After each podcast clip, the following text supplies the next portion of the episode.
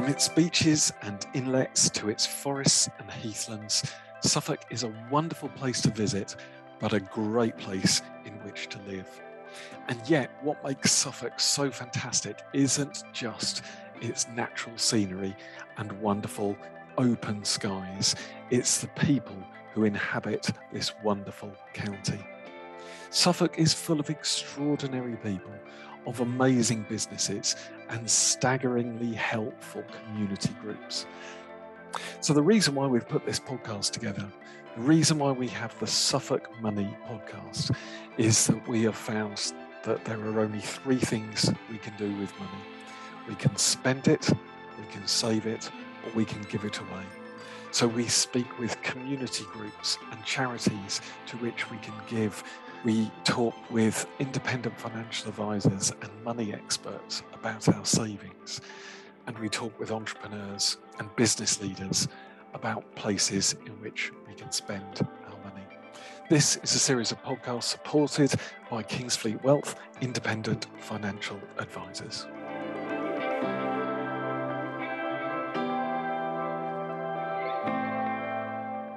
Perhaps you've been forced into making a change in your life that, when you now look back, has been for the better.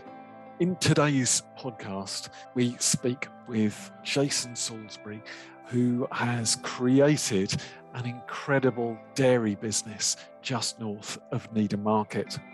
However, something has also changed for Jason within the last couple of years, and our conversation goes on to explain what he has done, where he now is, and what his plans are for the future.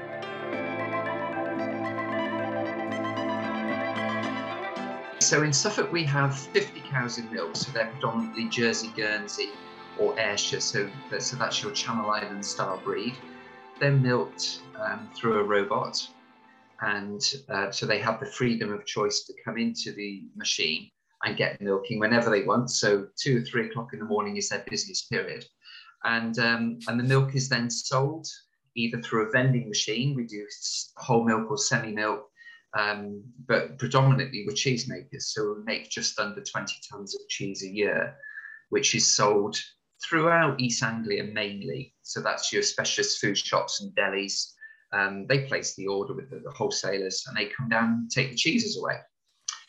Wow, there's lots of things we need to find out, have some follow up questions on that. So, first of all, whereabouts is that in Suffolk? So, so this is um, just north of Needham Market on the A140, um, just on the right hand side after the end of the dual carriageway. We've got about 100 acres down there, which is all predominantly forage and um, grazing land for these animals.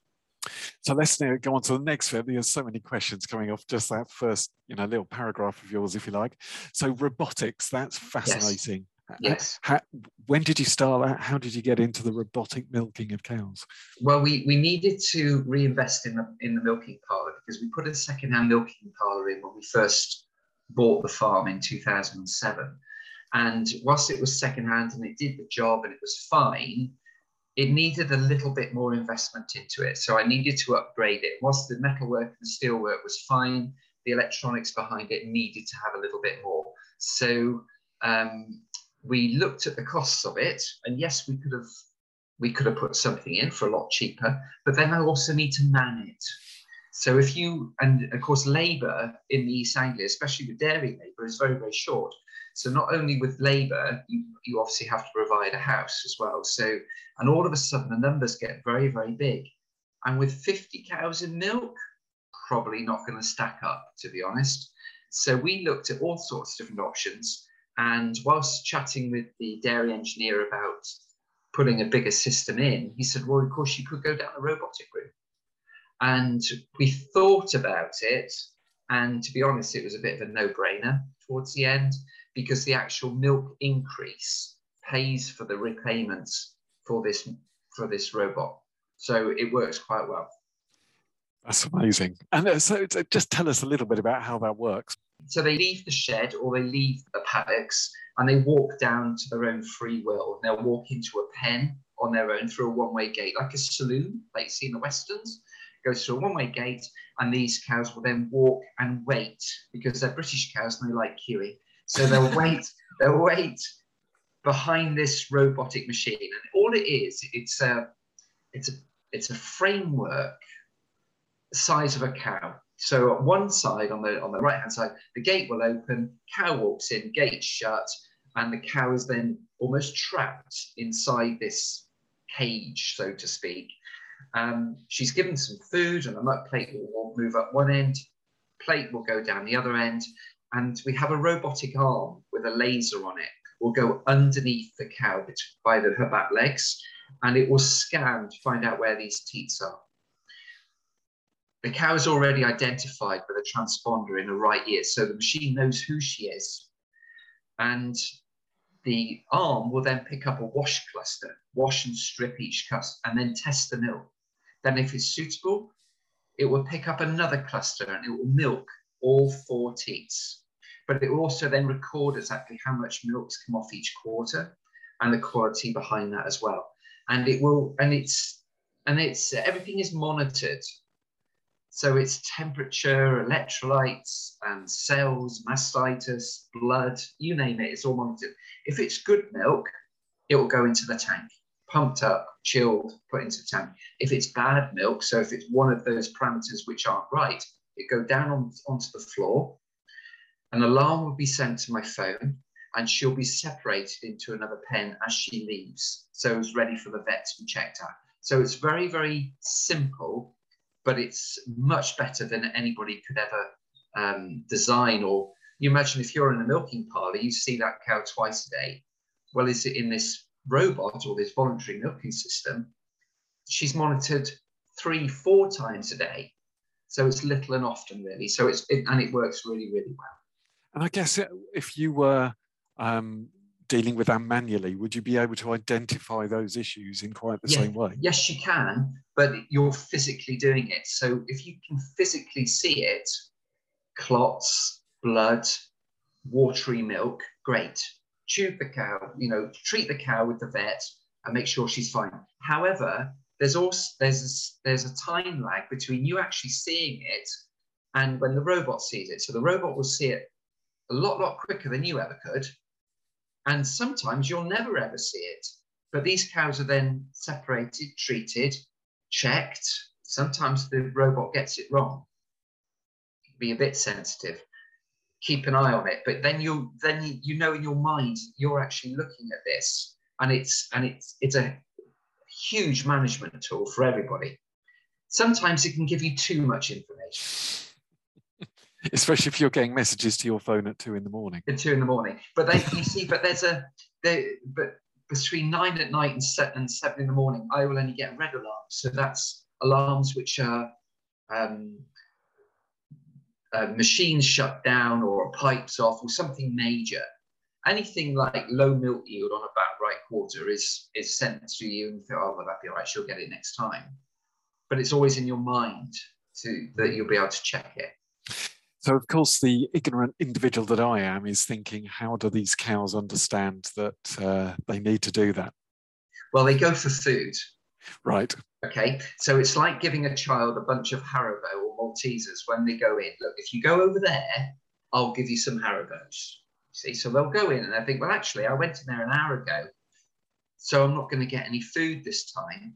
But these cows are very, very clever in that they will only go back at six and a half hours you know, cows aren't stupid. They know when when when they're going to get allow some food in there. So they don't go in because they want to be milked. They go in for the food, and that's what attracts them in there.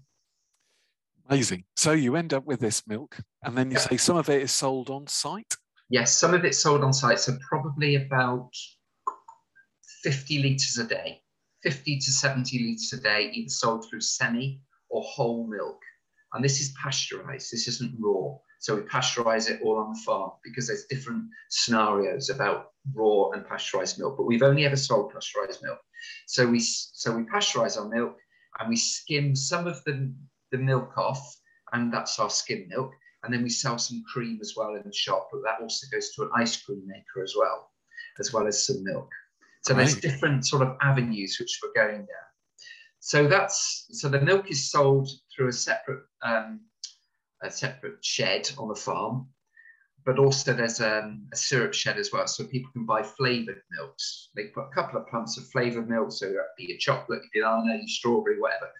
Pump it into the milk, flavored milk. It's a bit like a milkshake, so that's got flavored milks there. But then also, but predominantly, the cheeses are, the milk's made into cheese.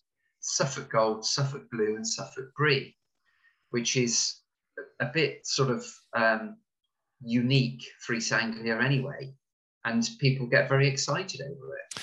Well, I must confess, I had some Suffolk Gold cheese for Christmas last year, and it was amazing. Thank Absolutely you. amazing. Um, talk us through the differences between those. I, I, hope people will be salivating as they. I'm a big cheese fan, but talk us through those cheeses and, and uh, well, how did you decide to do them? How did you um, create them, and what's the process involved in each of them? So, if we start with the Suffolk Gold, for instance, that's our most mature one. I say most mature; it's probably only ten weeks on average Sometimes it's older, sometimes it's younger, depending on the demand of what we get. And we develop that on the back of a, a Gouda recipe. Now, when the minute somebody says Gouda, they go, oh, disgusting Edam. But this is different. This is um, start with the best products, so raw products. So you start with your fresh milk, and and it's literally fresh because it's same day. And we heat it up. We put some starch and some rennet in there, and then we'll wash the curds afterwards with really, really hot water. And that's washing the curds, making them squeaky. And then we'll pull out these curds. That's like your, you know, like your curds in your whey. The curds will be picked out, put into a draining vessel, pressed overnight, put it into the store, and that's your and nine, ten weeks later, you've ended up with a rind, a bit like a, a musty old rindy cheese, which you cut into it, and it's a sort of a yellowy, um, semi-hard cheese. Sometimes we have holes in it, which is quite nice, but it will depend on the color of it, depending on what the cows have eaten in the previous time. Okay, so sometimes if it's springtime, it'll be slightly golden and, and so forth. The blue, well, Catherine loves blue cheese. So she thought she'll develop a blue cheese. And this is a soft blue. This is almost like Saint Agur, almost spreadable. And again, it's mold ripened and there's veins inside it as well, but only veins when it's been pierced and the air has got inside it. So if you pierce it and it's a soft blue, the whole seal back up and you don't get blue mold inside it. That's about five or six weeks old. And then we've got our brie. It's a tiny little brie, about the size of a small dinner plate. And that again, that's um, it's a delicate, fresh, not as strong as a camembert, but just it's just a lovely, lovely individual brie cheese. And that's about four or five weeks old as well. Right. Okay. And how do you get those to market? Do you just sell those within the shop or do, you, do they go elsewhere? Everything, I'd say 95% of our trade is sold on word of mouth. So um, the wholesaler will always buy it. He takes it to the um, farm shops and delis. And so this will start distributing throughout East Anglia. And so they'll they'll they'll order their blue, their gold, and their brie, and it and it will get dispensed. So which is which is a slight problem when somebody phones us up and said, "I live in Bury. Where do I find the cheese?" I'm not really sure, to be honest. Which sounds a bit sort of irresponsible on our behalf, but we don't actually know where it ends up.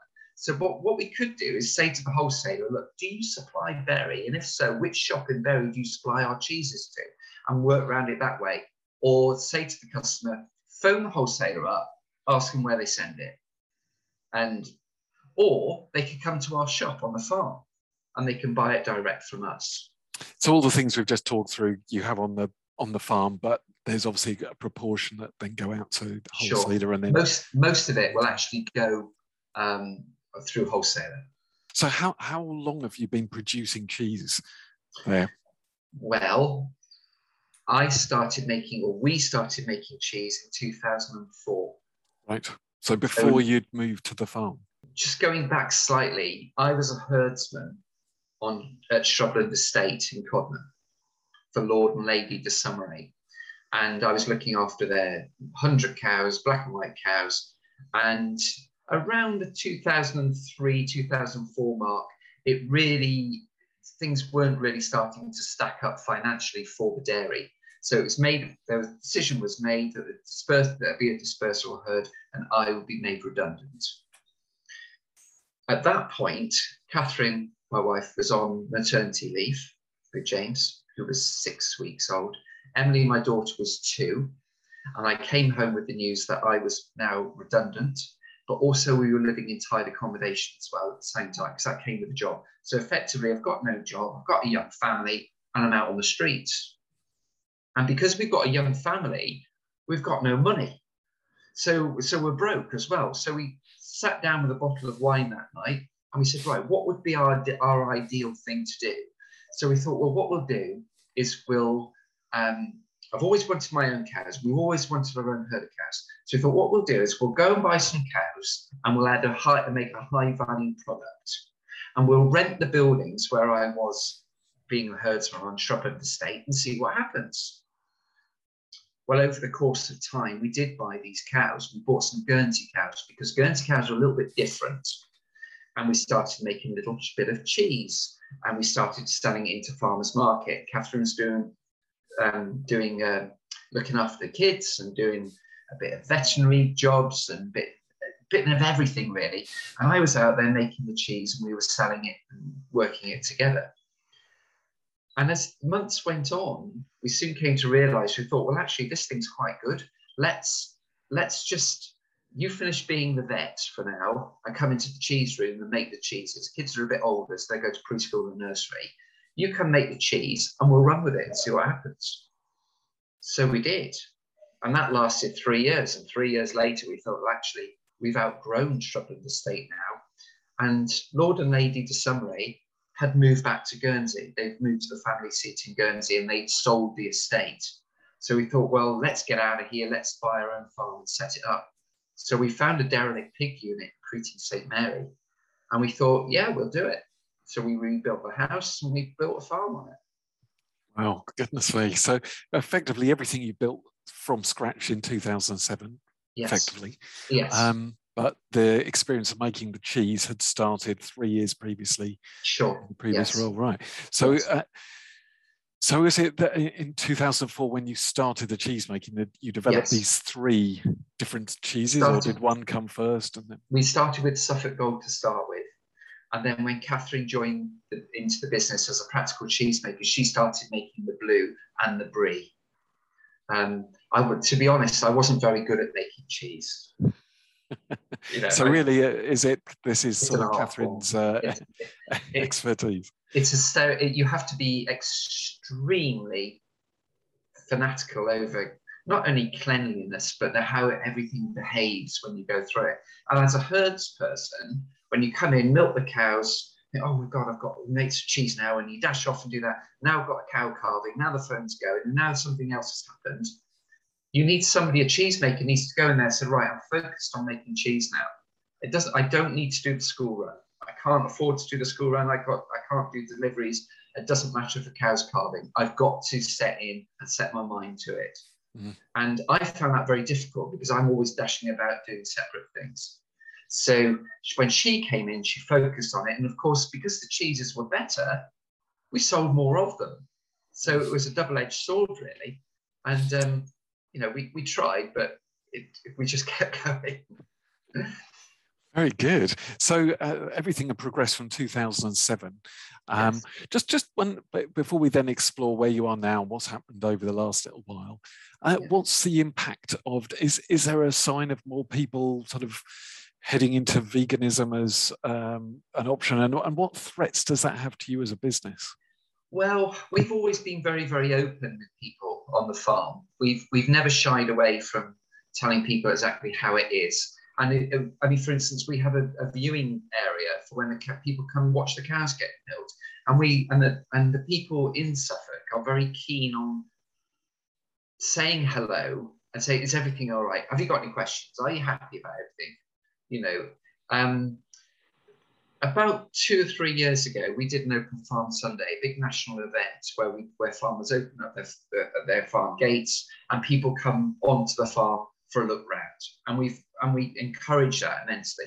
And this one particular year, a couple of years ago, we had two and a half thousand people turn up, And on our little farm, that's quite a lot. But within those two and a half thousand people, there are a handful of animal rights and vegan activists. And they turned up with the whole intention not just to look around and have a chat with us, but to become be, be a bit of a nuisance, really, and try to preach to people about how we shouldn't be milking cows and how cruel it is and all this sort of thing. Unfortunately, they picked the wrong event because the two and a half thousand people who turned up were generally interested in what went on and they were expecting us to be, have cows hidden around the back and they weren't very happy. Well, in fact, one of the remarks we had was the cows don't look very happy because they're not smiling. And we said, well, I've never seen a cow smile yet because it doesn't work that way. In the end, I had one of these guys come in and I had a chat with him in the office and I said, look, I said, we're never going to agree. I do my job, you have your beliefs, and you do what you want. However, give me, I'll give you five minutes, and I'll, and I'll listen to you, face to face, and then I'll give you five minutes, and at the end of it, we'll shake hands and we'll walk out. So he said, "That's fine." He said, and he went away, and, he, and to start with, he gave me his, a, a wrong name, a false name. Um, and he it was very very scripted. And in the end of it i said look this is what happens. And i don't hide anything. He said oh yes but you take calves off the cow. I said look if i don't take the cow calf off the cow she's going to give me 40 litres of milk a day and the calf can't drink it. The cow's going to die because she's got all the milk in it. And she, the calf will probably die because it's going to get trampled because i've left it on the calf and when i when i actually explained these things to this this gentleman, he actually got it and it was fine. I said, but we're never going to agree, which is one of the reasons why I make cheese with vegetarian rennet, because we're never going to agree, but we're doing our best, you know. And their farm is open all the time. If anybody wants to come down and have a look, will. So is there um, is there an impact on your business as a result of perhaps more plant? You haven't noticed anything? No. No, would that be just because you know yours is not a factory product? This is something that people can see, they can observe, they can see that it's local, that yep. you know the, the cows are grazing locally, they're not being yes. forced That's to anything. Right. And you think that actually people are purchasing more of a quality product yeah. that you produce. Yeah, without a doubt. We're not we're not the average farm. I, will hold my hands up. We're not the average dairy farm at all. And one, we're in the wrong area. You know, we're in Suffolk where the grass doesn't grow. We have less rain than Tel Aviv there. So, but we're open all the time. And I believe a lot of farms aren't open for people to literally speak to the person who's at the, at the sharp end and doing it. But yeah, we are quite unique really when it comes to that. So you'd obviously built this business up over you know several years. Um, sure. But then something has changed. And this is one yes. of the reasons why we're having this conversation, because just, I mean, just that story on its own is remarkable. But you're not currently in Suffolk as I'm speaking to no, you now. No, I'm not. Um, so about three, four years ago, there was a BBC appeal went on, BBC Breakfast for um, a dairy farmer needed on the Isle of Sark in the Channel Islands.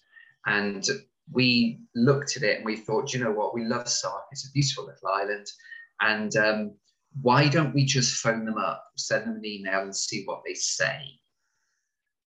Well, that was three years ago, and three years later, I'm sitting here in Sark with a new dairy behind me. So um, things have obviously COVID has changed the um, the way things have worked slightly, but um, basically, I'm in Sark, but Catherine, my wife, is in Suffolk and she's and she's dealing with that end at the moment until she comes and joins me, um, because we needed to get things rocking and rolling at this end. So yeah, so I'm I'm Sark's dairy farmer. Yeah, well, this is a story in itself. So we really need to explore this a little bit. So you saw this uh, news item, and I think we've probably yes. all seen things like that, haven't they? You know, somebody yeah. who's going to be, I don't know, looking after a Pacific Island or something, right. and you think, oh, that's an yes. amazing role. But yes. it seems as though that really resonated with you. Oh, yes. What was what was the process from you seeing this through to being offered the role? The the trustee from Cambridge came over and had a had a look, and and basically he was with us for about ten hours. And he said, look, if you could pick the Suffolk farm up and bring it to Suffolk, that'd be ideal. So I said, well, yeah, but we can't really do that. One, the price of electricity is astronomically high here, and we couldn't have a robot. We couldn't do this, that, and the other. And he said, oh, well, maybe we could build something. Maybe we could put some money together and build a dairy. Maybe we could do something. So I thought, well, okay. Um, but he said, you are the dynamic couple. You're the couple which we need. Because obviously Catherine is, is the vet as well. So he said, You're you both process milk, you're a husband, she's a vet, the island hasn't got a vet. So let's let's get you over. So he said, All you got to do is bring your cows. I said, Well, that's fine. I said, I've got excess cows, so I can bring those. That's not a problem. Then, as time went on, we came to realize that actually we couldn't bring cows from the UK into the bailiwick of Guernsey. So we had to sell some cows in order to buy some cows from Guernsey here. And it's been those sort of um, trials and tribulations we've, had for the last three years. So and, it all um, seems so easy on paper, but actually there are some complications that no one had thought about. Huge. Logistics is the main one.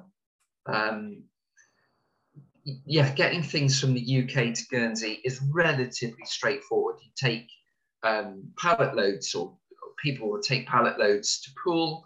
They get it onto the onto the cargo ship. Cargo ship comes over the English Channel twice a week, unload it, stick it onto the quay for Sark shipping. Sark shipping picks it up and takes it to Sark. Except as soon as Sark shipping gets hold of it, the price doubles. So instead of it costing £350 to get to Guernsey, it costs me £700 to get to Sark, from Guernsey to Sark. And then it gets craned off. So I've got a craneage fee.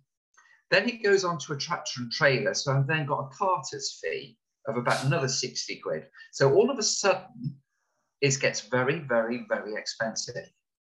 But everything is expensive here. Electricity, 58 pence a kilowatt. So everything is is solar or renewable or heat source.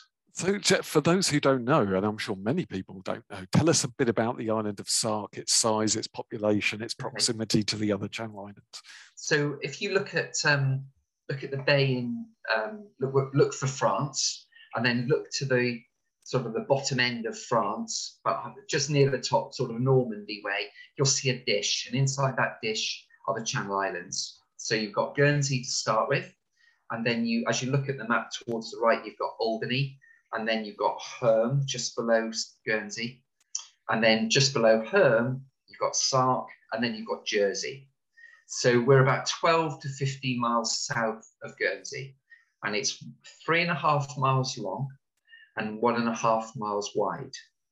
We have no street lights, so it's the world's first dark sky island. And when I say it's dark at night, it's immensely dark. You can't see your hand in front of the face. It's that dark. There are no cars. There are no. There's no um, roads. It's just a dirt, a dirt track, and there's about 500 people live here. But because it's so tranquil, we get in the region between 50 and 60,000 tourists a year will come up for a look around the gardens, go for a tranquil walk, go on a horse and carriage ride, and go and eat in fabulous restaurants. So, do people come for a day visit from one of the other Channel Islands, or do yeah. they come and stay for a period of time? The only way you could get here is by um, flying into Guernsey or getting to Guernsey by boat if you're from the UK. We, so we do get people from Guernsey will come over um, for the day, but there are four hotels here and a number of guest houses as well, so people can stay. Um, but, but they, there's no there's no landing strip or no um, no flights or anything. We're, in fact, anybody coming over is not allowed to fly under two and a half thousand feet.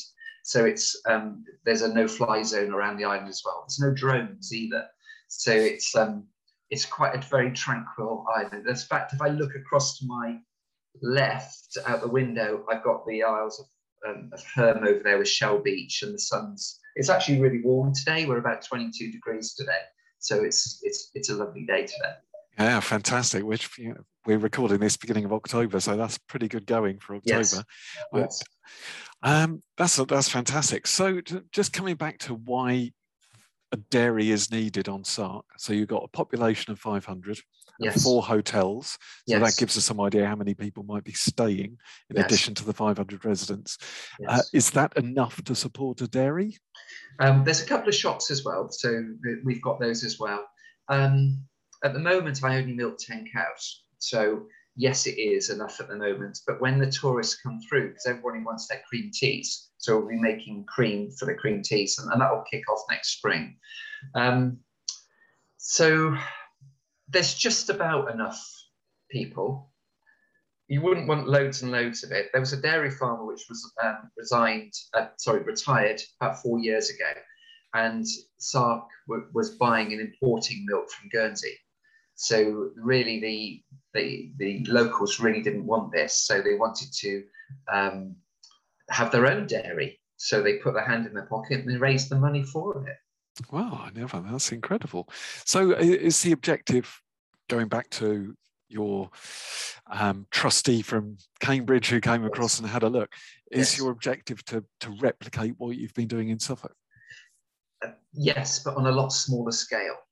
We've, as you can imagine, we've worked our fingers to the bone at the moment, and we are just doing absolutely everything for everybody with the cheese and the ice cream and the milk and everything else.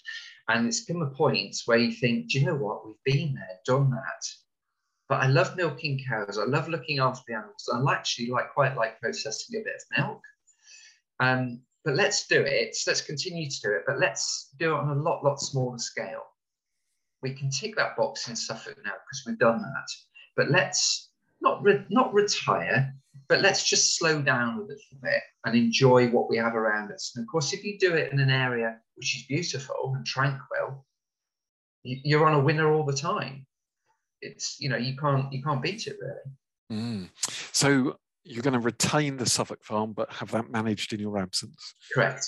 Yes. And then uh, you and Catherine are going to run um, the operation in Sark, and Yes. Catherine then provide her professional work That's, across the island as well. that's the idea. Yeah, that's the idea. Yeah. Very good. So, how does that look to the fu- you know into the future then, um, Jason? How, how, how do you see that panning out? Well, the whole idea of um, of doing what we do here is to train the next generation up, and hopefully, we'll we will find. In fact, there are people chomping at the bit out there to come and look at the dairy and do the dairy stuff as well. So the idea is that we will train up uh, people on the island in order to do what we do, and then eventually, maybe five five years, maybe let's say, okay, we set the dairy up we've got the farm in Suffolk. Do we go back to Suffolk, or do we buy a far, uh, buy a house in Sark and retire out in the warm, where it's lovely, a, tr- a tranquil pace of life, and be there and done that? But you, but sometimes you should have, you know, people. We often think, oh, you should have a five-year plan. You should know where you're going in five years. Yeah, we've done that, and really, we just need to you know, let's just suck it and see for a while and see what happens. Yeah, yeah, it might be too early to to, to have Far a feel for that, isn't it? So, how long now have you been in operation in Sark? Beginning of August, so not very long at all. I've been Right. coming back and forth for probably the last two to three years, but um, we've I've be, actually been living here on Sark since the beginning of August. Right. And where are you in the whole process at the moment of what you're building and the the number of cows? Was it ten cows that you say? 10 got? cows at the moment. So Yep. there are 17 on the farm at the moment. So that's young stock and calves as well. I've got two more due to, oh, yeah, two more due to calve before Christmas.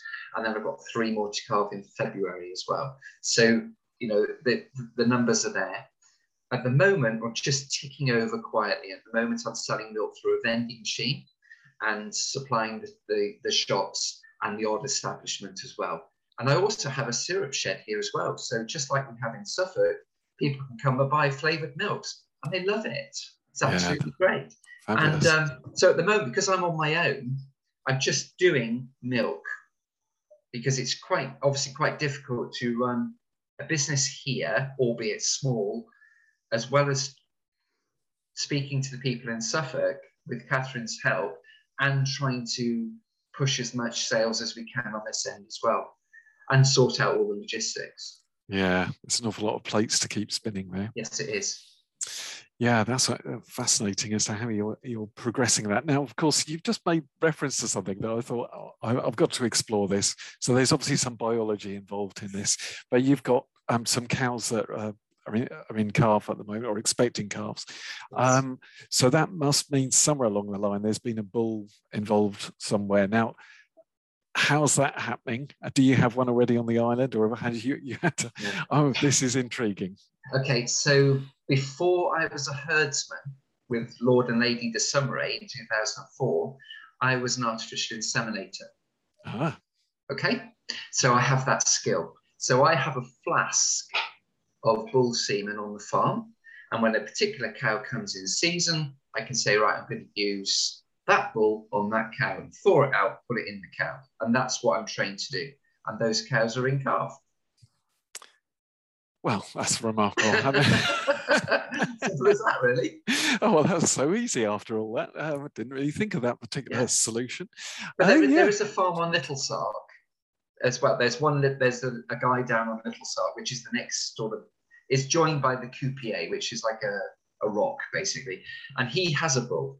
So if I if something drastically went wrong, if I broke my arm and we needed a bull, we can get one from Philip, and Philip can walk it up the road. So it's it's a little random, but remember that these bulls are like this is could be oh that's Billy Joe from down the road, you know. But the bulls I use are the best genetics, whereas his will be years old from his best cow. Right, goodness me. Uh, yeah, well, of course, these are all the things you've got to be thinking about. You were way, way ahead of that. So, yeah, that's fascinating. Okay, and again, uh, is, is robotics part of the story in Sark?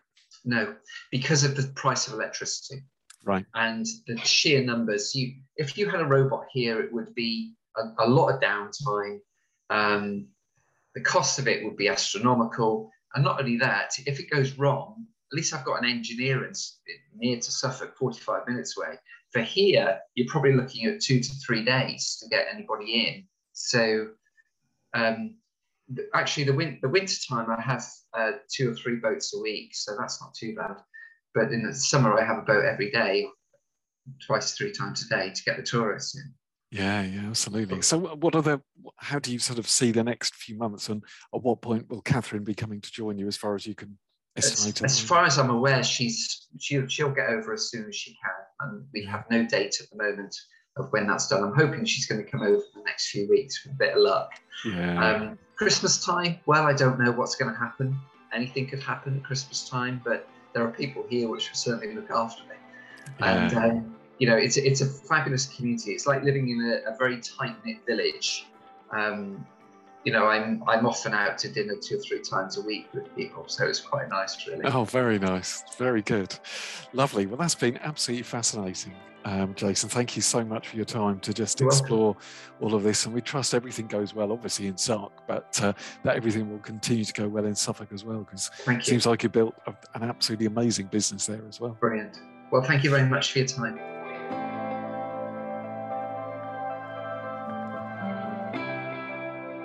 So we wish Jason and Catherine all the very best as they continue to build their new business in Sark and as they manage remotely their business in Suffolk. And we trust that all goes from strength to strength. Thank you for listening to today's episode of the Suffolk Money Podcast.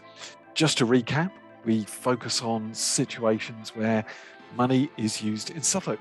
And ultimately, there are only three things that you can do with it you can spend it, you can save it, or you can give it away. If there's a story related to that that you would like to tell us about, then please do get in touch. You can contact us through our website or through our Facebook page. So I want to say very uh, grateful thanks to uh, Sally and to Kevin for all the work they do behind the scenes, and Joy as well, who helps us put everything online. We hope that you'll be in touch with us, and we hope that you'll tune in very soon for our next episode of the Suffolk Money Podcast.